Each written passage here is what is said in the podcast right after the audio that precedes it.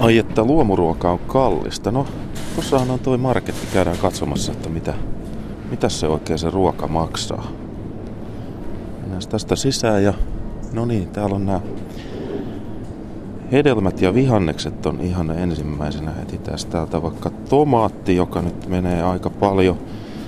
Näyttäisi olevan sillä tavalla, että joskus näissä marketeissa oli näissä erikseen nämä luomuruoka hyllyt, mutta nyt ne on täällä ihan sekasin näköjään muiden tava, niin sanottujen tavallisten seassa. Se olisi tomaatti, kotimainen luomutomaatti maksaa näköjään 8 euroa 72 senttiä kilo. Ja tuosta vierestä löytyy sitten vähän matkan päästä näköjään toi kotimainen normitomaatti, se on 3,49. No on siinä vähän, vähän eroa. Katsotaan sitten, tuossa on sitruunoita. 9,16 maksaa näköjään luomusitruuna kilo. Ja 2,49 ihan toi tavallinen sitruuna. No siinäkin on, siinä on vähän enemmän jo eroa sitten tuossa hinnassa.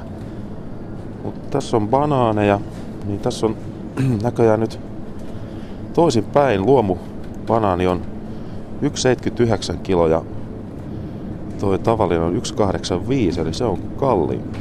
No, tää on outo, mutta kai se on ihan oikein kun se tuohon on kirjoitettu leipähyllylle. Täällä näyttää olevankin kello on sen verran paljon, että näköjään luomuleivät on kaikki menneet, joten siirrytään pikkasen matkaa eteenpäin. Tuota löytyisi tuota, luomu kananmunia 7,16 on kilo. Tuossa vieressä on tuommoinen vapaa kananmuna on näköjään 2,94. Siinä on aikamoinen ero tuossakin kyllä.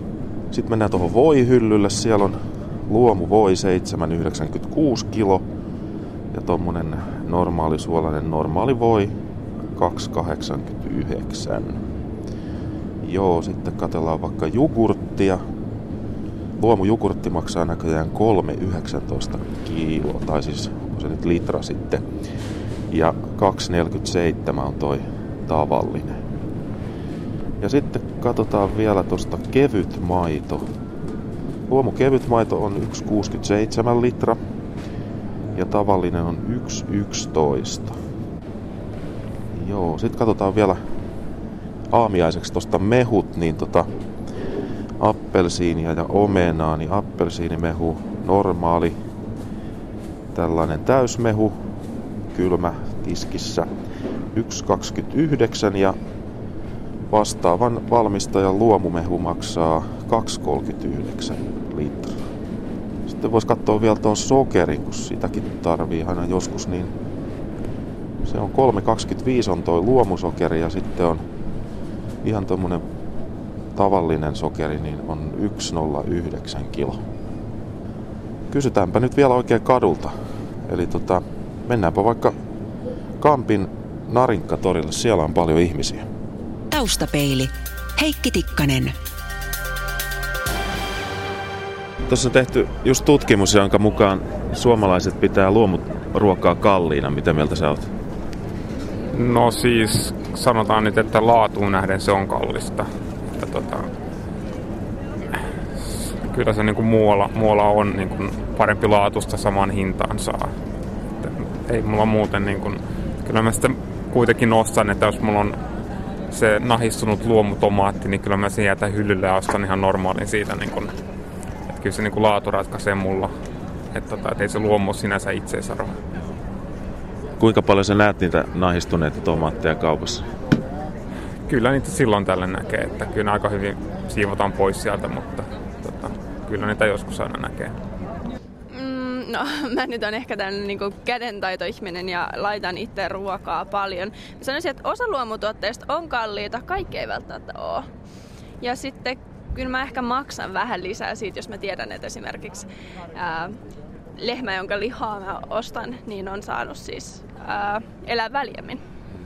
Onko sillä merkitystä oikeasti? No, ehkä tällaiselle ruokahifistelijälle joo, mutta kyllä mä ostan siis ainakin maitotuotteissa jonkun verran luomua, vaikka opiskelijabudjetilla elänkin. Kuinka paljon sulla menee enemmän ruokaa, oot sä ajatellut, tai siis ruokaa rahaa, ootko ajatellut, jos ostaisit pelkästään luomua? Ää, no kyllä varmaan siis niinku, jos mä ostaisin pelkästään luomua, niin kyllä se tulisi jonkun verran kalliimmaksi. Et, et mun, mulle ja mun puoliskolle menee ehkä 300 euroa kuussa syömiseen tällä hetkellä suunnilleen. Niin kyllä mä luulen, että sit jos mä söisin enemmän varsinkin luomulihaa, niin se näkyisi sit jo siinä ehkä joissain kymmenissä euroissa kuussa jo. Ei se hirveän paljolta kuulosta kuitenkaan. Ehkä se on tää, kun itse tekee sille sesonkiruokaa aika paljon kasvisruokaa, niin sillä säästää. Tuoreimman tutkimuksen mukaan suomalaiset pitää luomuruokaa kalliina. Mitä mieltä sä oot? No kyllä se aika kallista on. Kyllä se normaalia on vähän kalliimpaa, mutta ei, ei mitään niinku merkittävää. Että vähän. Onko se este ostamiselle? Ei varmasti ole. Ei, ei niin paljon ole hinnassa eroa. Kuinka paljon itse ostat luomua? No pyrin joka päivä ostamaan. Minkälaisia tuotteita? No leipää, spagettia, porkkanoita, tyyliin, lihaa, jonkun verran. Mitä mieltä sä oot, minkälainen laatumielikkuva luomulla on? Hyvä. Eli et ole törmännyt, että olisi huonolaatuista En, tavaraa? en ole törmännyt varsinaisesti, en ole käytänyt. Mitähän tuosta luomuhinnoista sanoo luomumaanviljelijä? Mennäänpä kysymään. Anna Alm, hän on luomumaanviljelijä ja Mörby Koodista Raaseporista. Se on varmaan totta, mutta mun mielestä ruoan pitäisi olla kallista. Tämä on totta kai vähän, kuulostaa varmaan ää, pahalta, mutta ruoka on kuitenkin niin tärkeä osa meidän elämää ja myös ruoan tuotanto käyttää niin paljon ni- niistä resursseista, mitä meillä on. Ja siksi ruoan pitäisi olla kallis mun mielestä. Mistä toi hinta sitten muodostuu näissä luomutuotteissa? No, sehän on todettu, että luomutuotannossa, jos katsoo esimerkiksi viljaa, niin saato on aika paljon pienempi yleensä. Ja se totta kai tekee sen, että täytyy nostaa sitä hintaa, että kuitenkin saa sen koko pellon maksettua.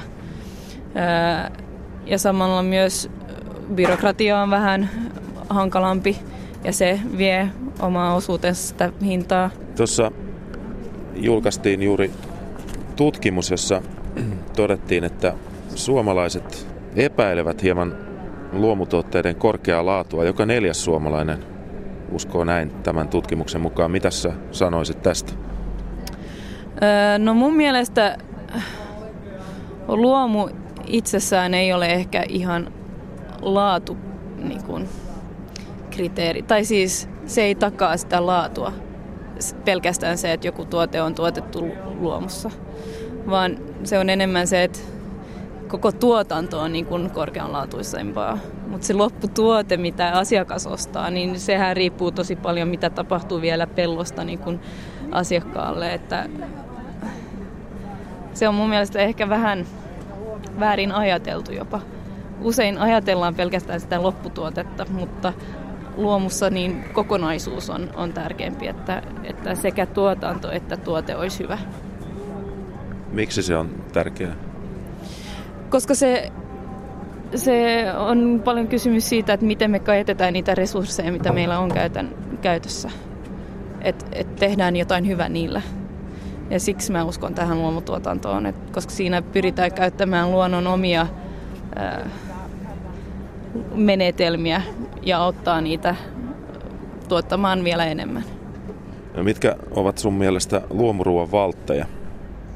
Tuotantotapa, että just se, että yritetään käyttää luonnon omia menetelmiä öö, ja parantaa niitä. Ja sitten myös totta kai, että se on puhdasta. Onko nämä niitä syitä, miksi sä oot ryhtynyt luomuviljelijäksi? Joo, me asutaan todella kauniilla tilalla ja me ollaan lähellä luontoa ja tämä tila on vanha ja siellä on ollut meidän sukua kauan, niin tuntuu jotenkin hyvältä ratkaisulta yrittää toimia hyvin. Ja se on mulle luomutuotantoa. Minkälaisia esteitä sä näet tulevaisuudessa luomulle? Onko niitä? No totta kai, jos ajattelee globaalisti niin ihmisiä tulee koko ajan enemmän ja miten niitä pystytään ruokkimaan. Ja tämähän on tällainen ikuinen kysymys. Mutta mä uskon kuitenkin luomutuotantoon, vaikka ei ehkä koskaan tullaan pystymään tuottamaan yhtä paljon kuin tavanomaisessa, koska me tuotetaan pitempään, jos me tuotetaan luomussa. Mun mielestä. Mitä kaikkea, Anna, teidän tilalta löytyy? No meillä tuotetaan luomunaudanliha, se on meidän päätuote, mutta sitten meillä on myös viljaa, viisi eri viljalajia, eli spelttiä, ruista, ohraa ja kauraa ja vehnä. Ja sitten myös jonkin verran juureksia, tänä vuonna aika heikosti, mut, ja myös perunaa. Niin, se on ehkä nämä tärkeimmät. Kuinka kauan te olette viljelleet luomua? No 95 mun vanhemmat siirtyi luomuun. Se oli silloin, kun EU tuli Suomeen, niin ne tajus, että täytyy keksiä jotain uutta. Ja tämä oli niille aika luonnollinen askel. Mitäs silloin alkuun oli ohjelmassa tuotannossa? No meillä oli silloin jo emolehmiä, niin niille totta kai rehut tuotettiin luomuna ja sehän toimii hyvin luomuna, apilanurmi. Ja sitten myös viljaa.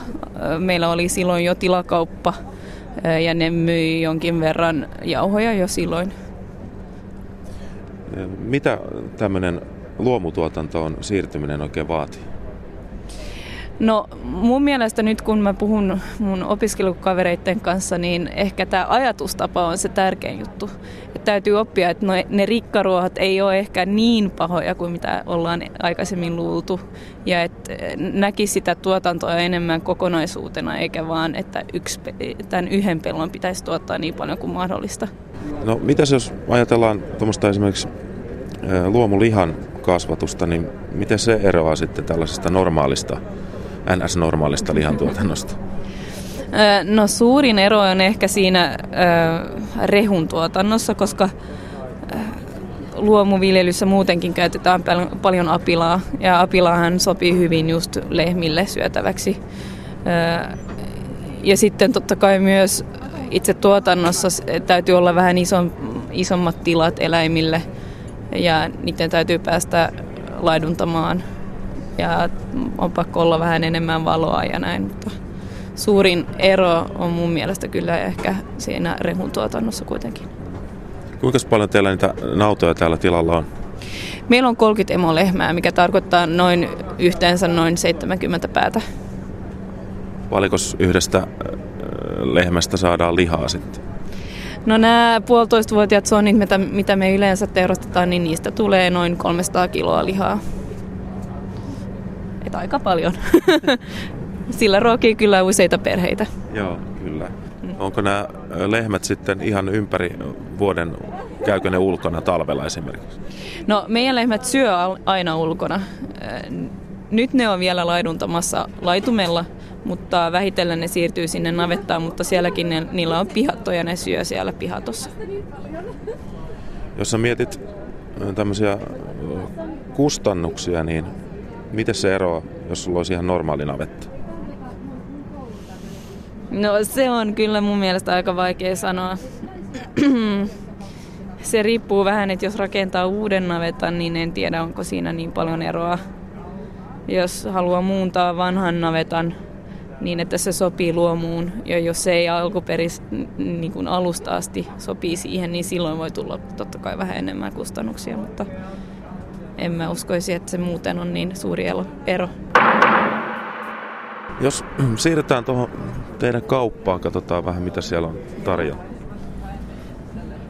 Eli minkälaista luomulihaa tässä tiskissä nyt näyttäisi olevan? No, tässä on lihaa nyt puolitoistavuotiaista sonneista.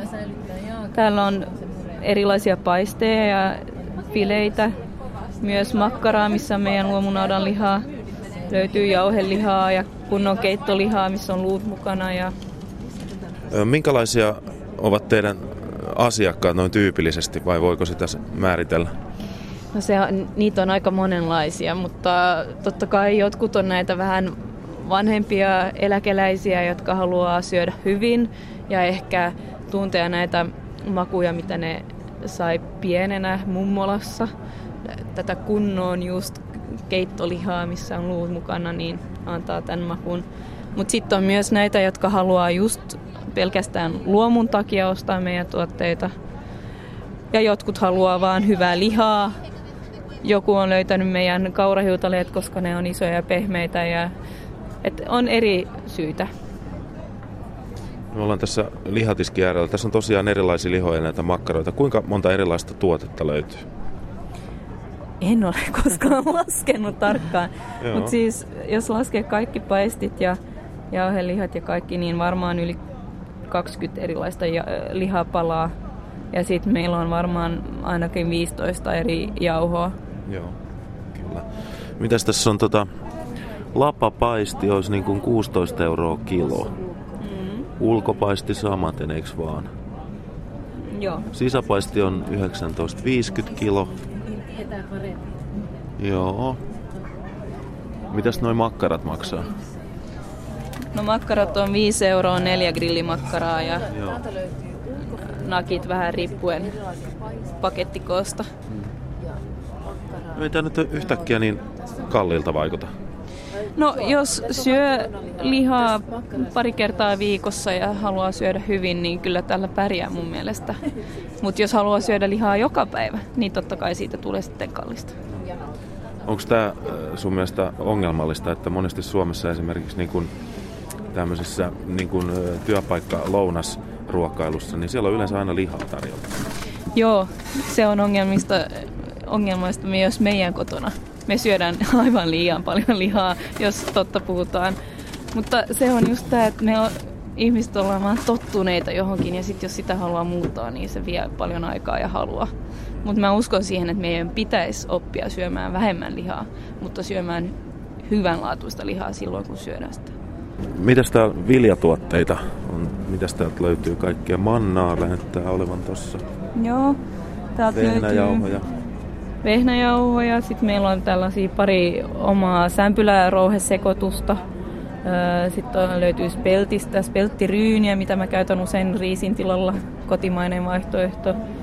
Sitten löytyy ohrajauhoa ja ruissujauhoa ja mitä muuta. No niin, kaurahiutaleista mä jo puhuin. No, kuinka, kuinka suurelta osin nämä on ihan niin kuin teidän sille omin käsin te- tekemiä tuotteita tavallaan? Siis viljat on kaikki paitsi speltti tänä vuonna tuotettu meidän tilalla, mutta muuten ää, me käytetään mustion myllyä, mikä on 40 kilometriä meidän tilalta. Et meillä ei ole omaa myllyä, mutta muuten me, me pussitetaan jauhot kyllä itse ja kirjoitetaan pakkaukset ja tehdään kaikki sellainen kyllä käsin. Joo, tuohon on ihan käsin kirjoitettu toi. Joo. Veette mjöl, vehnäjauho. Kyllä. Ja tämä on ollut mun tärkein tehtävä jo ennen kuin mä olin täyttänyt kymmenen vuotta varmaan. Eli sulla on aika iso kokemus jo sitten tästä. No tämä rupeaa väitellen olemaan 20 vuotta kokemusta tästä. No, no se näyttää, käsiala on kyllä hyvä, siitä saa selvää. No joo, ei se ehkä niin kaunis, mutta siitä saa selvää. Joo. No mitäs toi vihannespuoli, mitä löytyy vihannespuolelta? No tänä vuonna ja tänään meillä on mukana vaan punajuuria ja perunaa.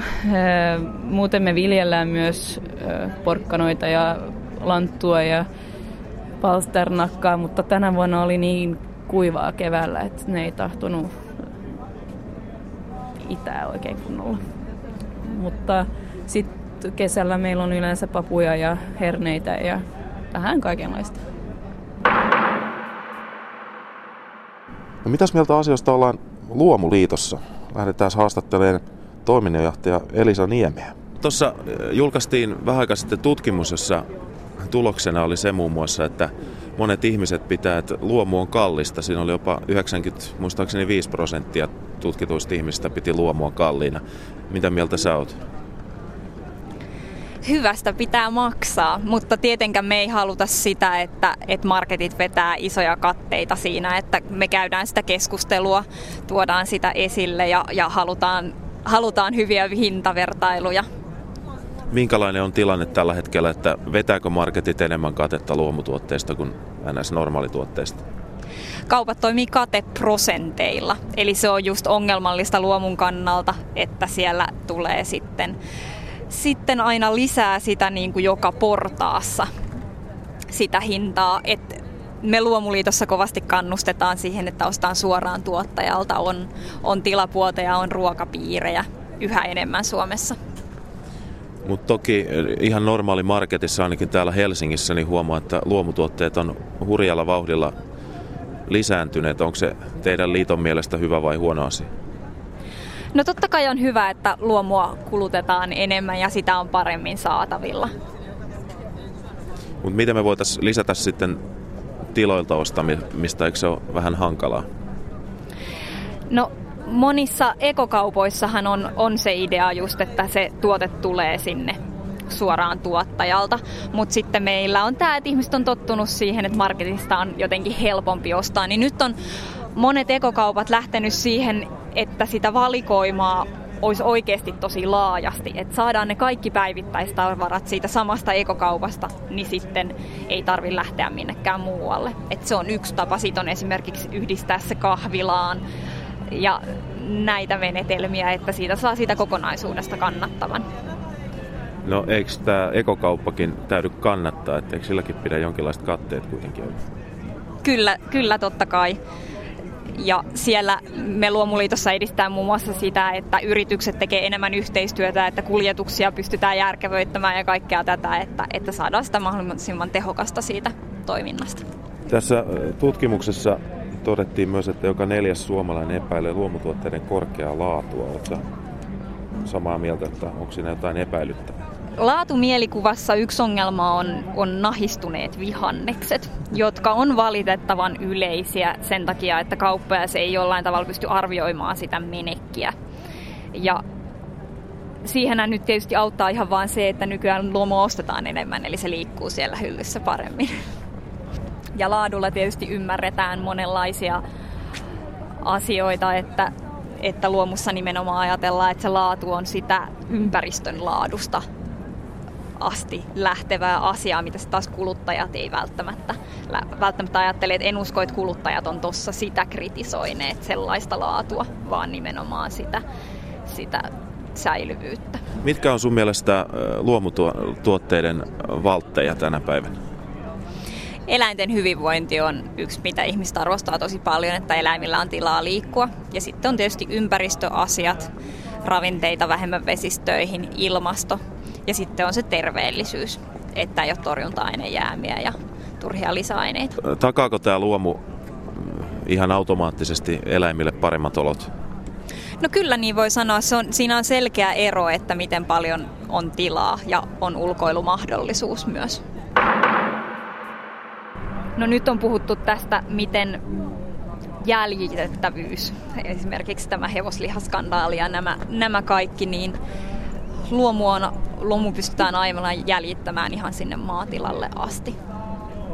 Ja sitten toisaalta puhutaan allergisoivista aineista, niin siellä on paljon vielä, mitä, mitä ei ole ihan tutkittu. Esimerkiksi se, että miten, miten aineet yhdessä vaikuttavat siihen, että kuinka terveellistä ruokaa on. Että luomulla pystytään just vaikuttamaan siihen, ettei eletä niin pahassa kemikaalikoktailissa, että on vähemmän, vähemmän lisäaineita ja torjunta-ainejäämiä ja niin edelleen.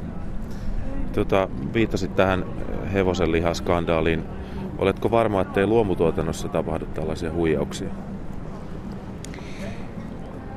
Kyllä luomussakin voi olla huijauksia, ei, ei se tietysti sitä estä, mutta luomussa on tarkemmat ne kaikki seurantajärjestelmät ja myös se, että, että totta kai ketkä lähtee luomuyritystä tekemään, niin heillä on jonkinlainen halu tehdä, tehdä nimenomaan erityisen hyvää ruokaa.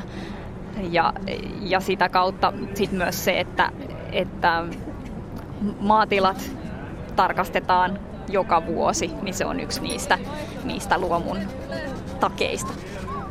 Eli huijaaminen olisi niin kuin hankalampaa? No kyllä ehdottomasti. No mitkä on sinun mielestä tulevaisuuden, onko luomu, tuot, luomuruuan tuot, tuottamiseen, onko siihen jotain uhkia tai esteitä?